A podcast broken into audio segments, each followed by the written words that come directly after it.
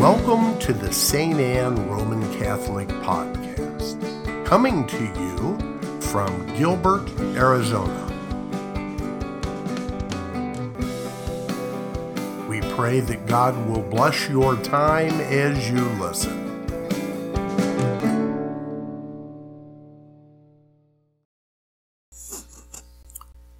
Prepare the way of the Lord. From the prophet Isaiah now to the mouth of John the Baptist. These are the words that, that, that our Lord issued so that someone, in this case John the Baptist, would alert all those that the awaited one, the Messiah, was coming. This was the role that, that John the Baptist, the second of the three main figures of Advent, Isaiah, himself, and of course our Blessed Mother, would proclaim to the world. He made it clear that he wasn't the center of attention. He deflected that. I, it's not me that you're waiting for, it's another one. Another one whose sandals I'm not worthy to untie. And he preached with, without reserve. He preached in this, this powerful way, calling people to repentance, to turn away from their sins and to open themselves to God. He, he certainly didn't win any, any rewards for his diplomacy. He was straightforward, to the point, to the point where he alienated people, at least the leaders, because he was so straightforward and they didn't take kindly to this upstart coming along and calling everyone to repentance and, and therefore insinuating that people were sinners. Of course they were, and we are. And, but he did this without reserve, and it cost him, ultimately, it cost him his life for being such a great truth teller. I'd like to imagine what it would be like if John the Baptist would appear in our age today. That's a nice kind of a thought exercise. So, first of all, I think he would be shunned because of his the clothing he wears. You know, here's this homeless guy. Why should we pay attention to him? Look at look how he looks.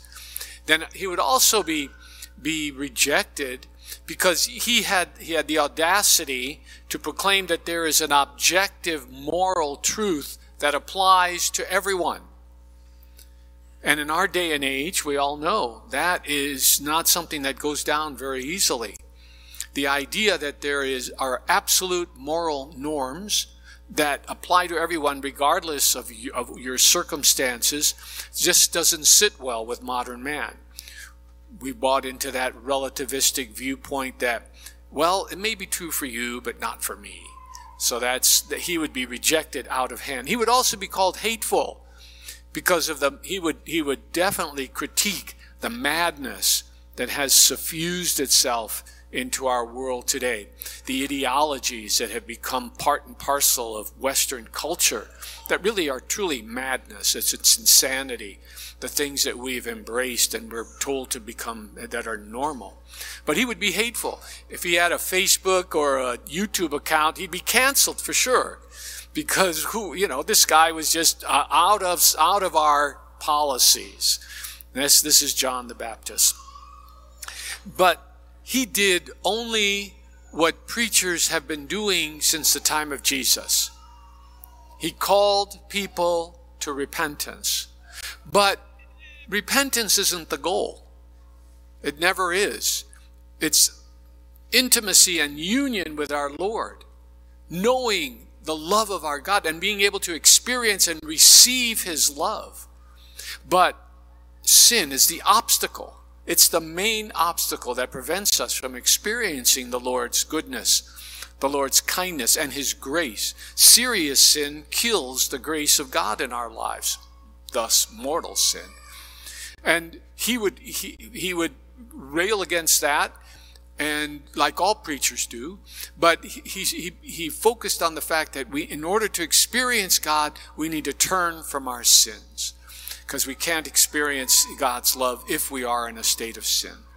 And that's, that was the, the that is the, continues to be the theme and the, the, the heart of of what it, what it means to be a disciple of Jesus Christ. Our goal is union with Him, but we know that in order to get there, we have to continually move the debris from our, our way so that we're not prevented from uh, uh, advancing in our life with Him.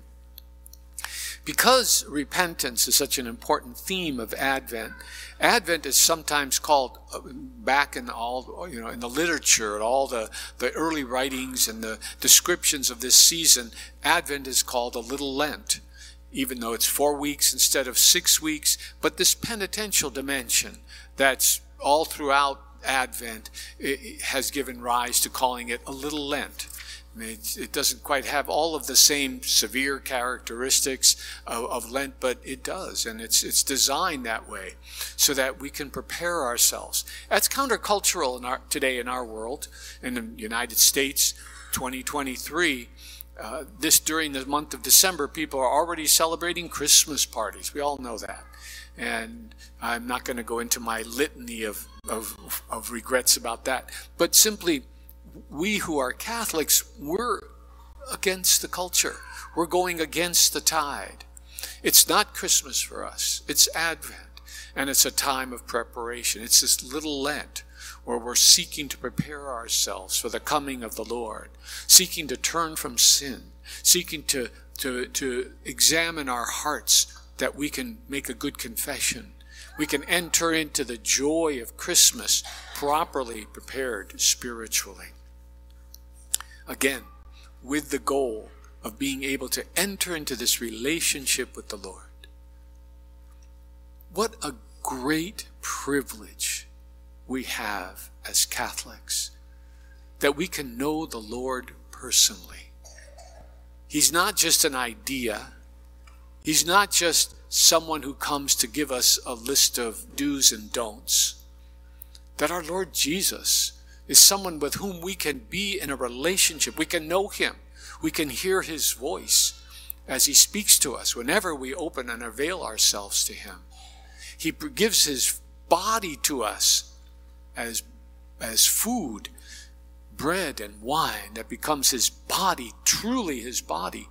We are so privileged, so privileged. And this is, this is what all of this is about, is to help us to take stock of this, become aware of this great gift, this privilege that we have. This is why it brings me such sadness when I meet and talk with Catholics who have left the faith, who are no longer walking with the Lord.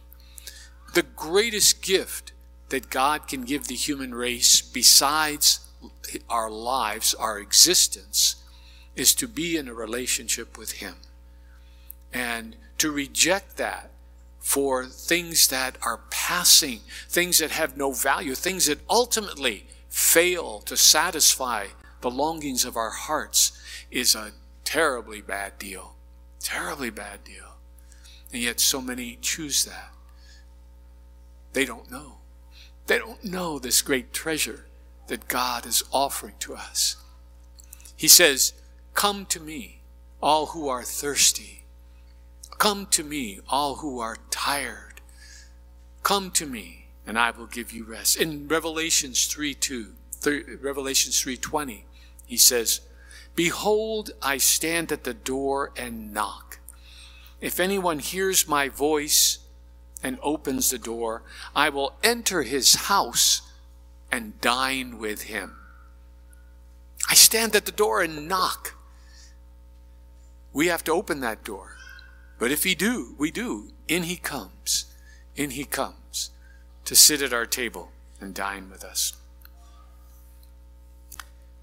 We traditionally talk about the two comings of our Lord, but there really are three.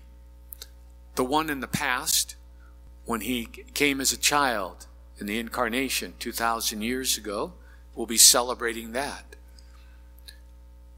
His coming sometime in the future. We don't know when. It could be tonight, could be 15,000 years from now. We don't know. But we know He is coming again. And His coming right now through the power of the Holy Spirit. All of us can experience our Lord here, right now. Here He is. We have Him coming to us, we have Him making Himself present to us in the past, in the present, and in the future. Maranatha. Come, Lord Jesus.